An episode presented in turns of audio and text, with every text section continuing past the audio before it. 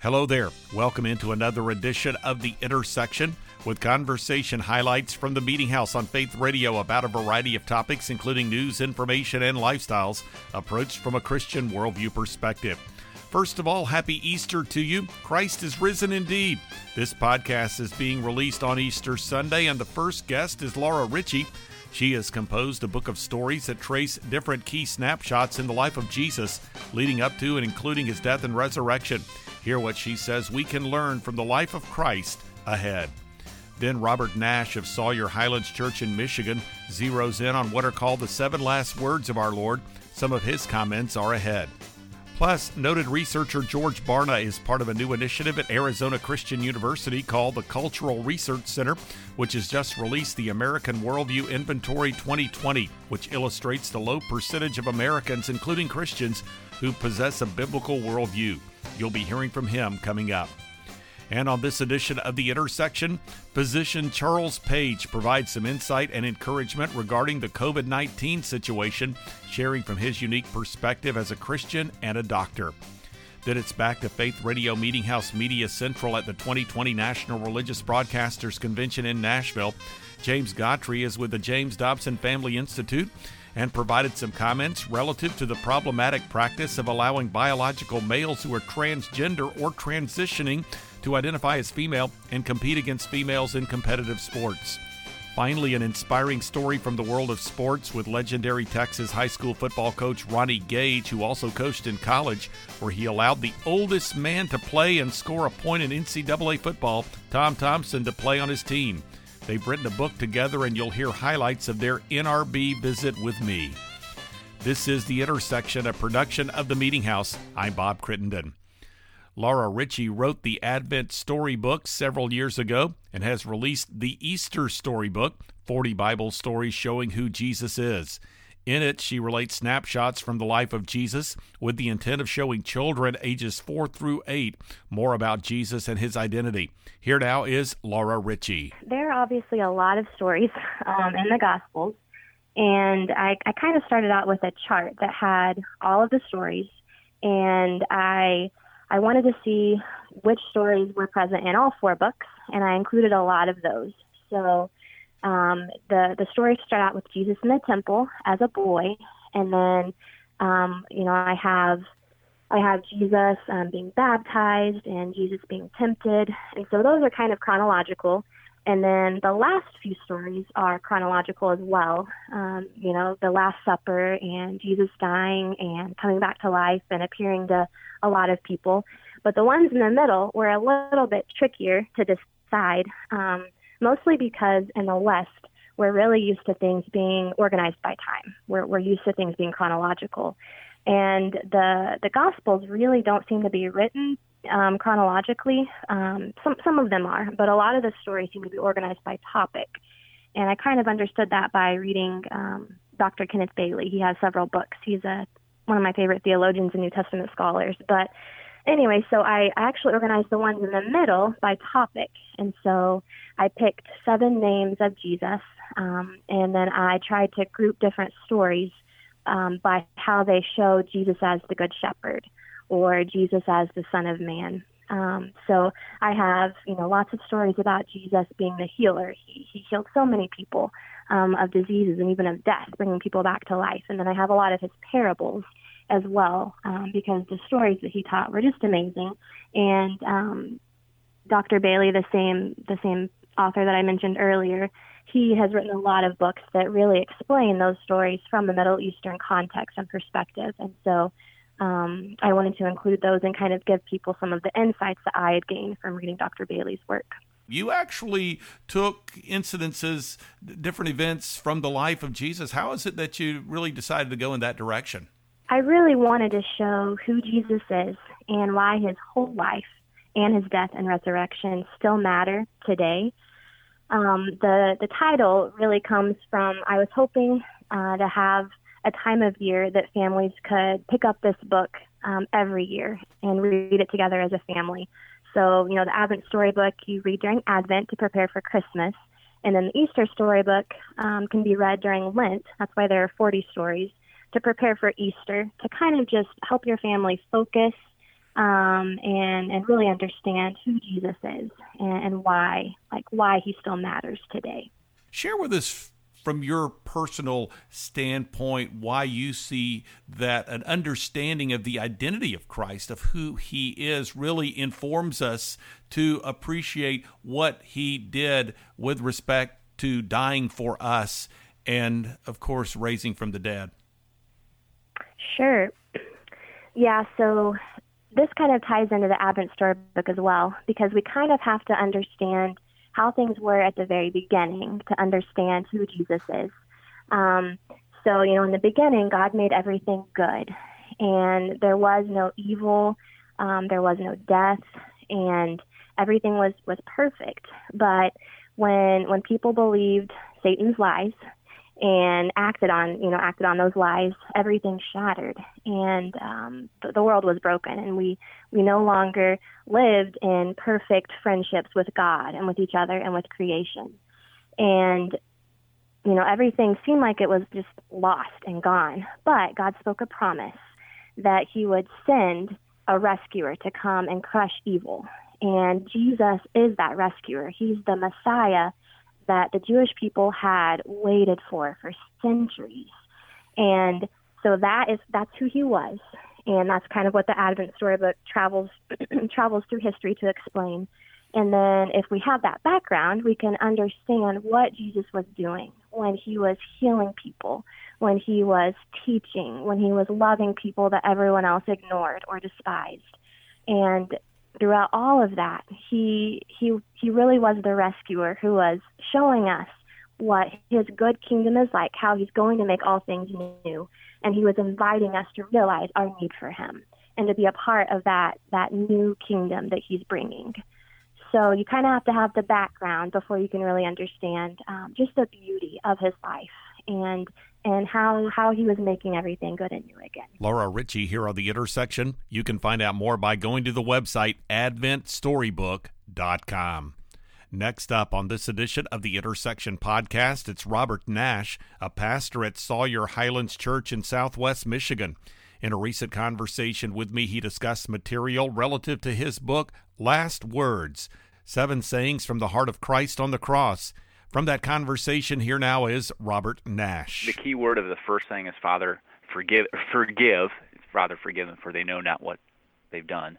Um, the second thing he says is, "Today you'll be with me in paradise." I focus on the word "today," the the immediacy um, of uh, that word uh, of that saying. Um, behold, you know, your mother. Behold, um, your son. Uh, Jesus says, "Behold." He he called attention to, to two people who were watching him, who love him, and who uh, are, are seeing him and agonizing over his death. Um, he gives a word of comfort. Um, the fourth saying is, uh, "My God, my God, why have you forsaken me?" And so the the key word I I, I picked there was why.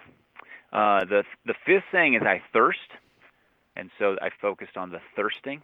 I think we see a, a humanity there and uh, the sixth saying, it is finished. What is finished? That, that's so I, I focused on the word finished. And the seventh saying is Father, of the saying, Father, into your hands I commit my spirit. So let's talk about how Jesus actually said, Father, forgive them, for they don't know what they're doing. What do you what do you take away from that statement that he made? When I look at that saying, I look at my own self and I say, what would I do under pressure? What do I do under trial? I, I tend to run away or try to fight back. What does he do? He offers forgiveness. He extends forgiveness. He asks for forgiveness to the Father, to those who are actually hurting him, killing him, persecuting him. You know, he, he expresses this heart of compassion, and and so the first thing we have is a heart of compassion um, which is something for us to consider where we might be struggling with bitterness, unforgiveness. We've hurts and, and pain in our past, and, and we can't do this. But through a relationship with Jesus Christ, we have the power to do what we cannot do. By the power of the Holy Spirit, we can forgive, and He gives us that power as we look at His His forgiveness to us and our sins. And the, the other thing is, some of us carry these this sin, this guilt and shame, and so uh, we can see His his compassionate heart there where we we need compassion we need someone to to forgive us. And so hmm. uh, that that first word is a word of uh, compassion in a of a Savior, where it is it is just incredibly remarkable, um, something that is otherworldly how he responds that way. And then as you look at the next word, as Jesus spoke to one of the thieves on the cross, and after his response to the other thief, Jesus said, Today you will be with me in paradise. Today, the significance of that word, how do you see that? Well, Bob, this is this is my favorite, I think. Uh, I I, re- I was looking over another one, and I, I really like that one too. But this one, what I like about it is because I know my sin. Here's a man. He's got two thieves next to him being crucified for for the wrong they've done, and he, he they're railing on Jesus. The guy next to him, this other uh, robber, this other criminal, is saying, "Hey, get us down from here," and he says, you know, they're mocking him, and he says, and he and he and he says, "This man has done nothing wrong." he, he defends Jesus. He speaks up for Jesus. And every time when, when you're dying on a cross, if you if if we suffer this kind of horror, horrendous death, you don't die by bleeding to death. You die through asphyxiation. So they're pushing down on the nails on their feet, pulling down on their hands so they can get enough air so they can say something. One guy's doing it so he can attack Jesus. The other one's doing it to defend him. And then he turns to Jesus, "Will you remember me in paradise?" I mean, this guy doesn't have a, a Bible degree. This does, guy doesn't have a, a, a moral track record of a superstar or some, you know, you know, education. You know, this ivory tower education. This guy, he's got a criminal record. That's what he's got. Will you remember me? It's an expression of faith. I love that, and I and I see my heart in that. I need I need someone to save me from my own sin. He he, he says this man's done nothing wrong. He recognizes Christ and his nature to some extent uh, to to this the and then then he also recognizes something else. The story isn't over at the cross. Paradise exists, hmm. And he's going there, hmm. and so Jesus is going there. And and what does Jesus say? Today, truly I say to you, today you'll be with me in paradise. There's no religious hoop, no alms he has to give, no no um, no special rite he has to practice. He is he has through this faith, he has opportunity to be with him immediately um, upon death. There is this uh, faith alone and Christ alone uh, uh, reality there that we see there. And so that's I just love that. Excerpts from a recent conversation with Robert Nash here on The Intersection. You can find him online at robertjnash.com. Next up on this edition of The Intersection, it's George Barna, who now serves as Director of Research at the Cultural Research Center at Arizona Christian University. In our recent conversation, he discussed some of the findings in the American Worldview Inventory 2020, which illustrates the extent to which Americans possess a biblical worldview or lack thereof. Here now is George Barna. We're trying to get a fix on what is the worldview that people embrace, and we're particularly interested in whether or not people have a biblical worldview and if not, what can be done to move them toward embracing one? And so we had 51 different worldview oriented questions that we asked all 2,000 people in the survey.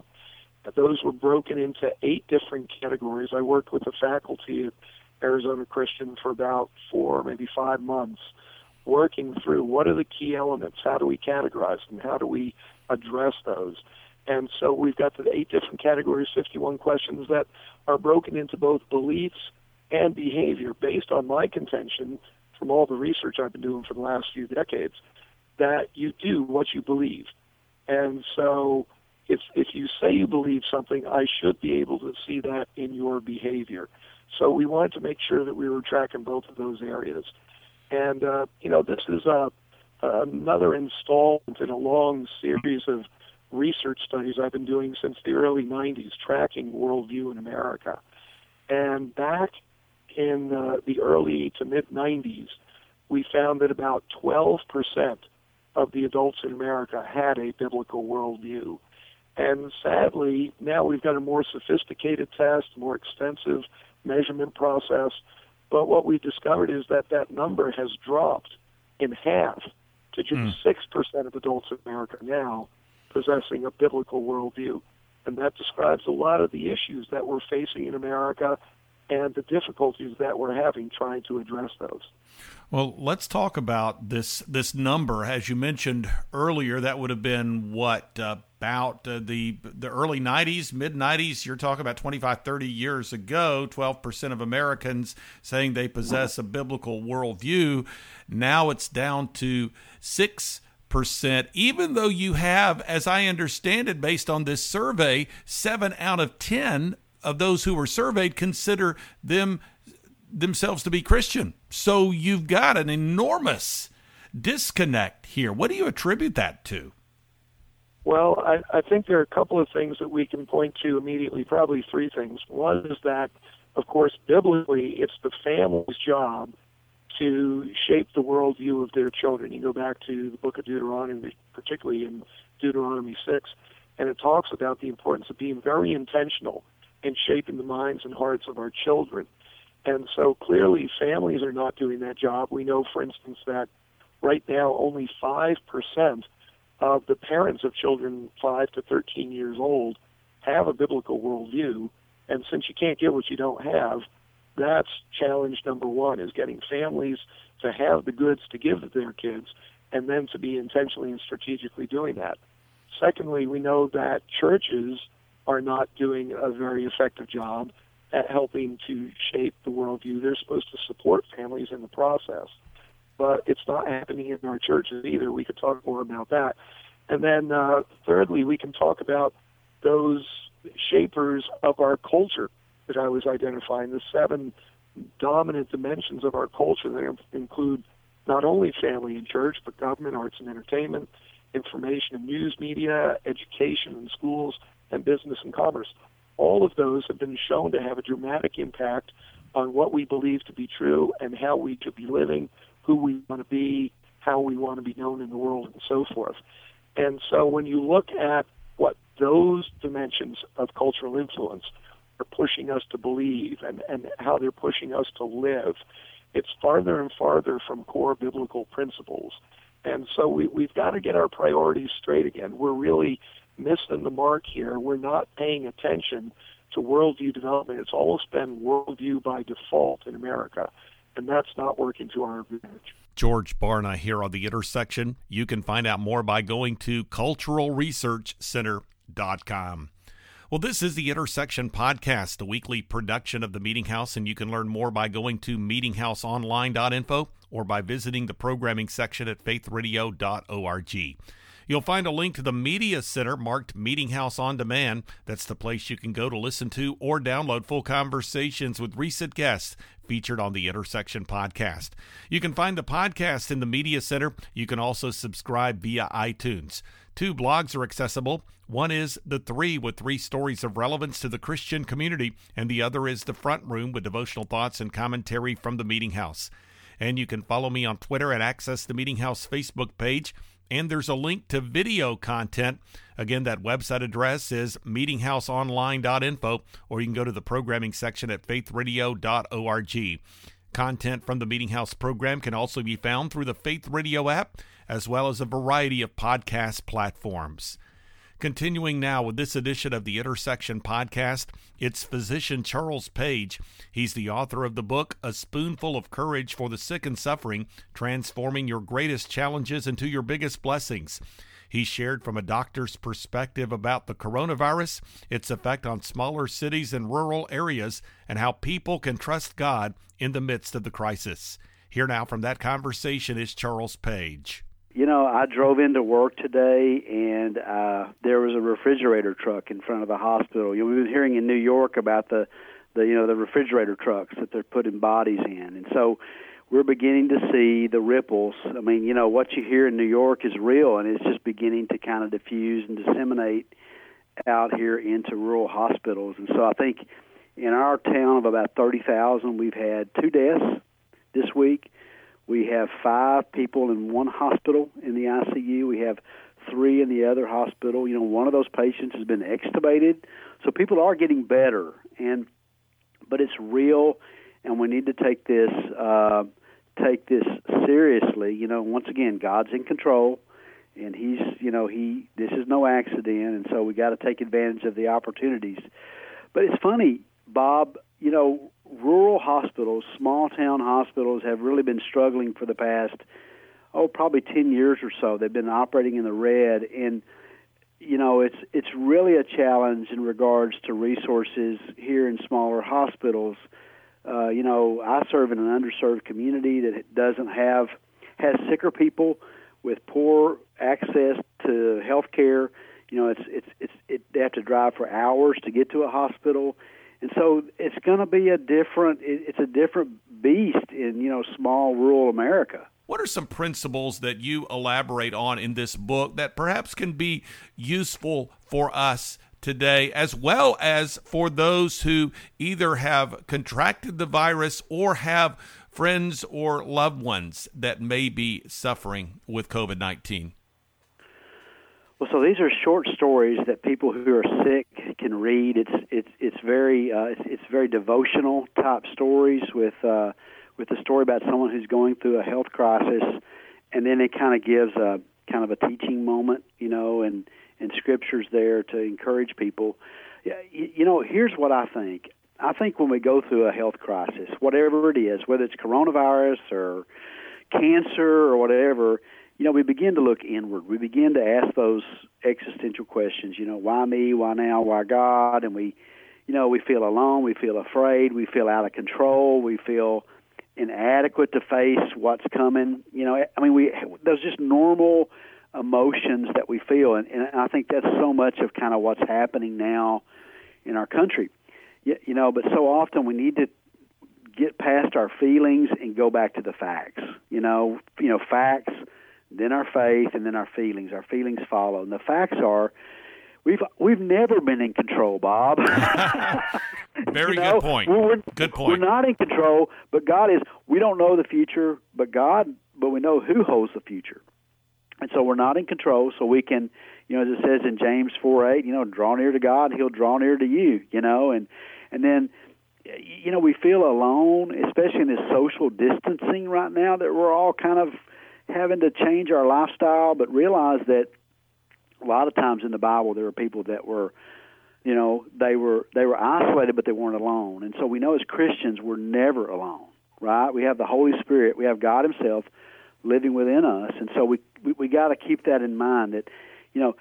Joseph was isolated, you know, in the pit and the prison and all that. He was isolated, but he was never alone. The Bible says God was always with him. And just keep you know David was in the caves of Engedi and all those places, but he was never alone. God was always with him. And you know, think about what how Paul responded in those times of isolation in prison. You know, I mean, he wrote mm. the prison epistles. He prayed for other people. He made the best out of his circumstances. And so, I think this is a wonderful opportunity for us to kind of, even though you know, as we're as we're drawing away from other people, to draw close to God and really begin to listen to what God's saying to us and begin to pray for other people and realize we're going to have some great opportunities to share our faith coming out of this. But yeah, just you know, facts, faith, feelings. You know, and as we begin to as we begin to look outward, you know, we you know stop looking inward, looking upward, and then looking outward, and thinking about how can we influence people and how can we we, we share our faith and encourage people in this time of crisis. I think it'll I, I think it'll really help us, and I think it'll help us get get over kind of what's going on in our brain as we begin to look hmm. towards the interest of other people. Charles Page here on the intersection. You can learn more by visiting the website charleswpage.com. Next on this edition of the Intersection podcast, it's James Gottry. He is Vice President of Public Policy for the James Dobson Family Institute. He visited Faith Radio Meeting House Media Central at the 2020 National Religious Broadcasters Christian Media Convention in Nashville and discussed a variety of topics, including biological males who identify as women participating in women's sports. Here now from that NRB conversation is James Gottry. I know something that has has become as we might say, a, top level issue in our culture today. And just to mention, you worked with the Alliance Defending Freedom before you came on board with the James Dobson Family Institute. ADF has been really on the front lines of this issue as well, and that has to do with gender and sports, where you have biological males who are going through some sort of gender, quote unquote, by air quotes are going here, gender transition.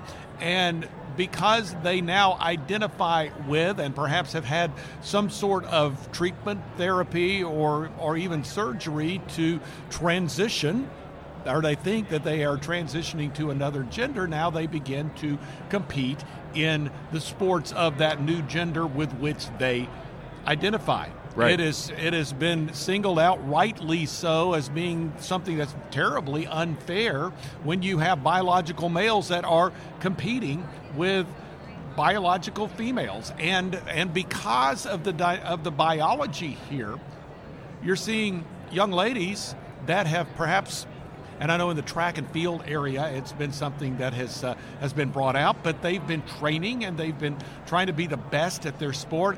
And now these biological males are coming in and they're sweeping the awards. It it certainly is is unfair. You said it. Women are losing opportunities. Women are being kicked off the field or off the track. They're being kicked off the medal stand, and because of that, they're losing opportunities for college scholarships. They're losing opportunities to fully participate in the sport that they love. And you're right, it's, it's not fair. Uh, athletes want strong competition, athletes also want fair competition. And that's not what's happening when you allow biological males to compete in women's sports. So how is it that that you foresee the, the James Dobson Family Institute can really be involved as far as speaking out on this and if I may use the word inequality in that arena? Well, that's what that's what needs to happen. That's what we're trying to do. That's what we need Americans, conservatives, Christians, everyone all around the country to speak out on this because sometimes what happens is the truth becomes too controversial. And we went recently to a local college and we asked college students who are being impacted by this. We asked them, What do you think about men competing in women's sports? And it was fascinating because one of those students told me off camera, he said men should not be competing in women's sports. He also told me he did not want to say that on camera. And so Really? Right. And Oh, so that's goodness. that's what we want to That's do what we're dealing with. at the Dobson Institute is we want to communicate it's okay to speak out on this issue. This is about women's equality and, and when you allow men to compete in women's sports, you're rolling back decades of progress for women and that's wrong and we need to not be afraid to say it. All right, so the thought occurs to me as we're having this discussion. So you have this so-called transgender rights debate. It's part of the overall LGBT rights debate. Okay, so you got on one hand you got the so-called LGBT rights. On the other hand, you've got what you might call women's rights. Right. So it seems like to me, and I guess this has to, there probably is an intersectionality element in it as well, but it seems like to me right now, when you have a conflict between gay rights and women's rights, LGBT rights win the day. Well, what's happening is the LGBT movement is not asking for equal rights, they're asking for special rights. Sure. Every individual has the opportunity to participate in sports that correspond with their biological gender, with their gender. We do that all the time. There's a reason that in wrestling you have weight classes.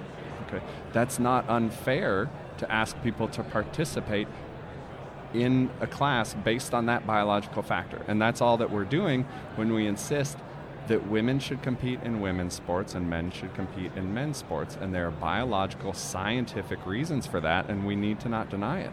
From the 2020 National Religious Broadcasters Convention in Nashville, that was James Gottry of the James Dobson Family Institute. You can access the Institute at dobsonfamilyinstitute.com.